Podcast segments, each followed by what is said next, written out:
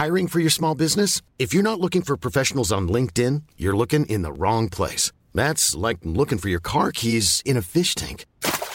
LinkedIn helps you hire professionals you can't find anywhere else, even those who aren't actively searching for a new job but might be open to the perfect role. In a given month, over 70% of LinkedIn users don't even visit other leading job sites. So start looking in the right place. With LinkedIn, you can hire professionals like a professional. Post your free job on linkedin.com/people today. Rock et Folk Radio. Aujourd'hui, je vous demande d'avoir l'esprit ouvert puisqu'on va parler hip-hop pendant 20 minutes grâce à un livre qui vient de sortir qui s'appelle Explicit Lyrics, une histoire du rap américain, sorti chez Rock et Folk Édition. Et on reçoit donc son auteur, Thomas Getner. Bonjour. Bonjour. Alors très content évidemment de te recevoir, hein. Les auditeurs de Rock et Folk Radio savent que j'ai un petit penchant également pour le hip-hop. Alors du coup, ce livre revient sur 30 ans maintenant, on peut dire, de rap américain. Oui, sur 30 ans même, on peut remonter même à plus loin, même à, si je fais le calcul. Alors parle bien dans le micro, je pense qu'on on peut même remonter même à plus de 40 ans, puisque les débuts, si on veut parler un peu de tout ce qui a été le mouvement Spoken Word, dans les, enfin, des années, block party et tout ça. Même avant le block party, des albums de Spoken Word, c'est des gens qui on va dire que c'était des gens qui parlaient sur des rythmes un peu afro. Notamment, je pense à Gil Scott-Heron qui a fait un album. C'est un peu les prémices du hip-hop, mais ça s'appelait pas comme ça à l'époque, quoi. Mais on peut remonter à la fin des années 70, quoi. Il y avait un film aussi avec Eddie Murphy qui s'appelait Dolemite. Je crois que c'était à peu près ça. Au début, c'était un humoriste et qui commençait à parler justement sur ces fameuses instrus. Je sais pas si tu l'as vu. Oui, c'était Dolemite. Voilà, c'est ça. Dolemite, ouais, c'était Rudy Raymour, qui faisait des films un peu de Black Spotation.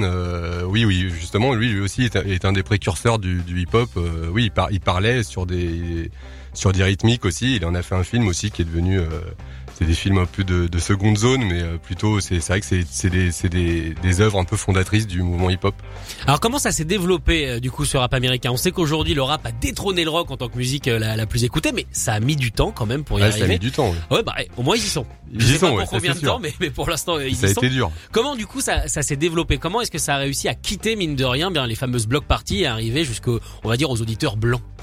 En fait, il y a eu de plus en plus de gens qui se sont mis à faire du hip-hop aux États-Unis. Puis c'est surtout que c'est vrai que c'est une musique très afro-américaine à la base, et ça a séduit énormément de blancs. C'est rentré, ça a été popularisé dans les couches blanches de la société américaine. Du coup, c'est parti un peu comme ça. Du coup, à un moment donné, tout le monde a écouté du hip-hop, même si ça a fait beaucoup de scandales, puisque il y a eu des énormes plaintes à l'époque contre les rappeurs qui étaient souvent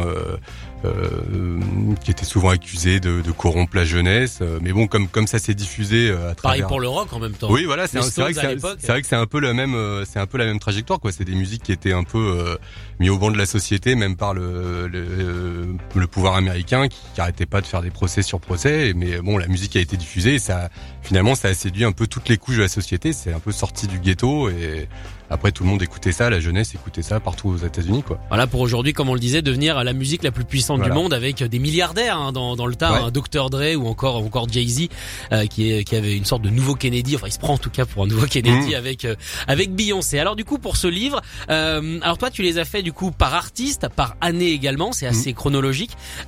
Comment ça s'est mis en place ? Parce que quand on veut revenir du coup sur un passé aussi lourd, aussi grand, faut avoir une méthode. Est-ce que directement t'es arrivé à celle-ci ? Oui, moi la méthode, je trouve la méthode chronologique, c'est ce qu'il y a de mieux parce que ça permet aussi de rentrer dans un livre plus facilement et de picorer par époque. Moi, j'ai baigné dans le hip-hop depuis que je suis au collège. Donc après le plan, moi j'ai écouté tous les artistes qui sont dans le livre, c'est des trucs que j'ai écoutés tout le temps, quoi. Enfin, c'est ma culture quand j'étais jeune. Donc le plan chronologique après, c'est les années 80. Bon, je les ai un peu vécus, les années 90 aussi. Puis voilà, j'ai un peu suivi, même si je suis pas né, je suis né dans les années 70, mais j'ai un peu vécu. C'est vraiment le style de musique que j'ai écouté quand j'étais jeune. On était tous là-dedans quand on était au collège. Donc j'ai un peu suivi l'évolution de ce mouvement à travers les âges, quoi. Donc le côté chronologique était ce qui me paraissait le plus facile à faire, quoi. Est-ce que je peux te poser une question de vieux con ? Allons-y. Est-ce que le rap c'était mieux avant ? Parce qu'on voit beaucoup ce t-shirt, c'était mieux avant. Alors moi j'ai plutôt tendance à dire oui, mais quand on dit ça, c'est vrai qu'on tue un peu le mouvement. Si on dit que plus rien ne se fera, si maintenant plus rien ce qui se fait, c'est pas bien, on tue un peu le mouvement. Mais moi c'est vrai que j'ai ce qu'on considère comme l'âge d'or du rap, c'est les années 90. Moi je ne retrouve pas cette magie à l'heure actuelle, quoi. Donc le rap c'était mieux avant. Pour moi, oui. Après, il y a des choses qui se font quand même aujourd'hui qui sont bien, mais je pense qu'en quantité, il faut quand même plus chercher aujourd'hui des choses bien qu'à l'époque, quoi. Ce serait quoi, à ton avis, là, la raison? C'est une sorte de perte d'innocence, peut-être trop d'argent aussi, trop les réseaux sociaux, je sais pas, qu'est-ce qui pourrait... je sais pas. Moi, je pense qu'il y a aussi, je sais pas. Dans la musicalité, on a perdu aussi beaucoup de musicalité dans le rap. Je pense que c'est aussi beaucoup lié au sample. À l'époque, le sample, il y avait pas besoin de payer des droits, on pillait les samples, donc c'était utilisé. Et maintenant, ils veulent être payés, c'est con. Maintenant, le problème, c'est que c'est compliqué de déclarer les samples. Donc, du coup, on a une musique un peu moins mélodieuse. On a des plus, on va dire 2.0 technologique, qui a moins d'âme pour moi. Mais ça, après, ça n'engage que moi. Mais c'est effectivement le rap actuel a beaucoup moins d'âme qu'il en a eu dans les années 90 ou même 80, quoi. Alors du coup dans ce livre-là, il y a énormément d'artistes, les plus connus évidemment, Audrey et Jay-Z, on les a cités, il y a également Eminem, il y a également Jurassic 5, il y a Kendrick Lamar pour parler de la nouvelle génération, on pouvait pas passer à côté d'N.W.A. Et aussi mine de rien, moi des artistes que je connaissais pas vraiment, mais si je suivais le mouvement, je m'y intéressais de loin. Est-ce que tous les artistes pour toi qui sont dedans sont essentiels ou te sont essentiels? Moi je pense qu'on peut dire les deux à la fois. Alors effectivement après il y a beaucoup de subjectivité dans certains choix. Moi on m'a toujours dit qu'un livre c'était un peu fait à l'imparfait du subjectif. Donc forcément il y a des groupes peut-être que certains ne penseront pas comme essentiels, mais moi je les ai mis en avant parce que ils font aussi partie de peut-être de groupes qu'on oublie un peu mais qui ont fait des albums exceptionnels. Donc moi je les ai mis par pure subjectivité, mais je pense que la subjectivité fait découvrir aussi des choses aux gens. C'était le but du jeu, c'était pas de mettre dans ce livre que des groupes qui étaient forcément connus, quoi. Fallait alterner aussi avec des trucs à découvrir, quoi. Alors à chaque fois c'est présenté à peu près pareil, c'est-à-dire qu'on a le texte évidemment sur la page de gauche et évidemment des photos ou alors des albums sur la page de droite, un petit peu comme les interviews dans Rock et Folk par exemple. Est-ce que c'est difficile de résumer un artiste à si peu de texte, entre guillemets? Il y en a qu'on en plus évidemment, mais quand même à chaque fois c'est assez succinct. Ah bah oui, c'est difficile, faut quand même aller droit au but. Alors moi j'ai pris le parti de raconter plus l'histoire des débuts, parce que je trouve que c'est intéressant comment le groupe s'est formé, plus que de partir en plein milieu d'un groupe, de son histoire. J'aime bien raconter une histoire, donc moi les textes c'est facile, hein, c'est un peu comment ils sont arrivés là, comment ils ont composé leurs morceaux, d'où ils viennent, quelles ont été leurs relations entre eux, voilà. Et c'est ce qui est intéressant, c'est la jeunesse des albums en fait. Donc voilà, toutes les pages, c'est un peu la jeunesse de tous ces groupes, quoi. Alors comment ça se passait à l'époque? C'était à celui qu'aurait le DJ qui piquerait le meilleur sample? Ah bah à l'époque il y avait une vraie bataille de samples entre les DJ, enfin les beats, ce qu'on appelait les beatmakers. Oui, il y avait une sacrée compétition, il fallait vraiment trouver le vinyle sur lequel il y avait la boucle absolue. Il y avait une convention, je crois, à l'époque qui se déroulait dans les années 90 où ils allaient tous chercher des disques et ils se pointaient tous les matins très tôt pour choper avant les autres le disque sur lequel ils allaient prélever un sample pour l'avoir avant et pour le sortir le plus rapidement possible, quoi. Donc au final le hip-hop avant c'était quelque chose d'hyper ludique. Oui, c'était quelque chose d'hyper ludique. Alors après, comme dans le rap français ou dans le rap américain, il y a toujours eu des groupes qui ont été ludiques, d'autres qui ont été plus engagés, où il y avait un côté militant. Il y a toujours eu ces deux visages dans le rap. Il y a des groupes comme Two Live Crew qui étaient très axés sur le sexe et sur la porn culture. Eux, ils étaient militants à leur façon parce qu'ils n'avaient pas de limite. Mais il y a des groupes comme ils étaient illimitants. Voilà. Illimitant, on peut dire ça comme ça. Et il y avait des groupes à contrario comme N.W.A. qui eux militaient pour les droits des Noirs aux États-Unis. Oui, parce que c'est cette image-là qu'on a aussi du hip-hop, c'est quelque chose mine de rien de par la couleur au final des gens qui le faisaient, c'était quelque chose d'assez politisé. Bah à la base c'est effectivement quelque chose c'est vraiment un mouvement politisé, notamment le premier morceau qui a été politisé qui est à la base le hip-hop, il y a eu beaucoup de morceaux qui étaient plus dans l'héritage de la funk et de la soul qui était plus sympathique. Et le premier morceau c'était Grand Master Flash avec The Message qui a été le premier morceau un peu un peu vindicatif du hip-hop, quoi. Alors il y a un truc marrant quand on regarde l'évolution du rap, c'est qu'au début ils étaient plusieurs, c'était des collectifs, des groupes, et plus ça va au final c'est des gens seuls. Tu vois, les gens qu'on connaît aujourd'hui, c'est Kendrick Lamar, c'est Kanye West, alors qu'avant c'était N.W.A, c'était le Jurassic 5. Enfin, tu vois ce que je veux dire, genre, à ton avis, qu'est-ce qui a précipité cette espèce d'éclatement? Bah, je pense qu'après, c'est vrai que le problème du groupe, faut que tout le monde s'entende, quoi. Donc sur la longueur, c'est compliqué, hein. Donc je pense que tout seul, je pense que maintenant c'est plus facile d'être tout seul que de se mettre d'accord avec 10 coéquipiers, parce que je pense que dans toutes les histoires, ils sont tous plus ou moins séparés, sauf il me semble des groupes piliers comme De La Soul et Tribe Called Quest qui sont encore là.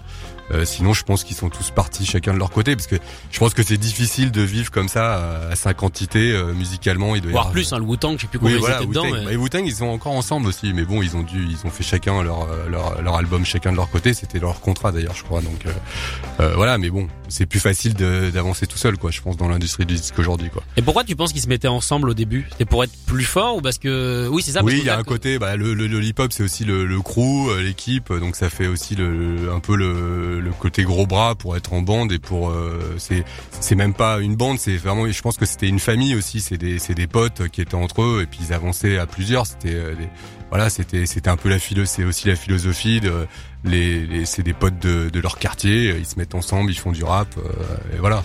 Bah alors c'est qui pour toi les deux premières figures seules du rap? Est-ce que c'est Biggie, Tupac ou il y en a avant en tant qu'artiste solo entre guillemets? En tant qu'artiste solo, c'est vrai que Biggie et Tupac ont vraiment marqué l'histoire du rap à jamais, parce que c'est ceux dont on a le plus parlé. Après, qui était pas tout seul. C'est vrai qu'ils étaient beaucoup en groupe au début. Comme ça, là, tu me prends de court là. C'est derrière, bon, évidemment, Ice Cube a fait sa carrière, Dre a fait sa carrière. Ils étaient quand même dans des groupes à la base, mais oui, c'est vrai que les deux géants dont on a le plus parlé, c'est Biggie et Tupac, qui ont cristallisé un peu tout le rap à une époque sur eux, quoi, et qui sont encore les deux qui ressortent, même si on connaît pas, c'est les deux qui ressortent du lot à chaque fois qu'on parle de rap, quoi, américain. C'est un peu les Stones Beatles d'ailleurs. Est-ce que comme les Stones Beatles, c'est débile de les opposer? Bah, ils ont été opposés parce qu'il y a, à l'époque, c'était la guerre entre la côte Est et la côte Ouest, mais je crois qu'ils étaient très amis, à la base. Et après, il y a eu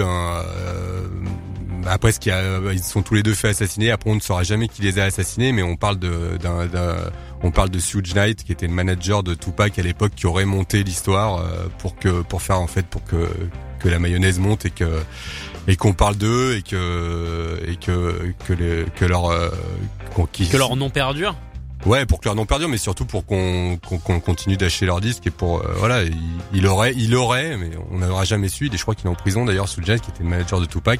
Il aurait fait commanditer les deux meurtres de son poulain et de celui de Biggie. Mais bon.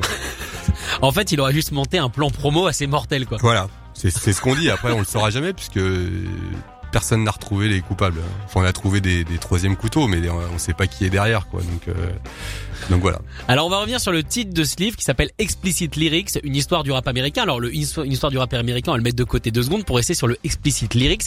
Ça, c'est quasiment obligatoire sur un album de rap. Si on l'a pas, c'est qu'il y a un problème. Ah oui, cette fameuse étiquette, là. Bah oui, c'est vraiment ce qui était emblématique sur les pochettes de disques vinyle. C'était c'est tous les albums de rap ont ce sticker. Je sais pas si ça existe encore. Je suis pas sûr qu'ils le mettent encore, mais à l'époque, c'était surtout, ouais, je suis pas sûr qu'il y ait encore, mais c'est vrai que dans les années 90, tous les albums de rap l'avaient. C'était pour pas que ça tombe dans n'importe quelles oreilles, pour prévenir les parents qu'il y avait des paroles un peu, soit sexuelles, soit violentes, soit, haineuses, soit, et donc on a posé ce sticker, et c'est vrai que je crois que même les rappeurs français après le mettaient pour vendre plus de disques. Donc c'était quand même marrant. Alors qu'à la base, c'est pas un truc forcément, vendeur, quoi.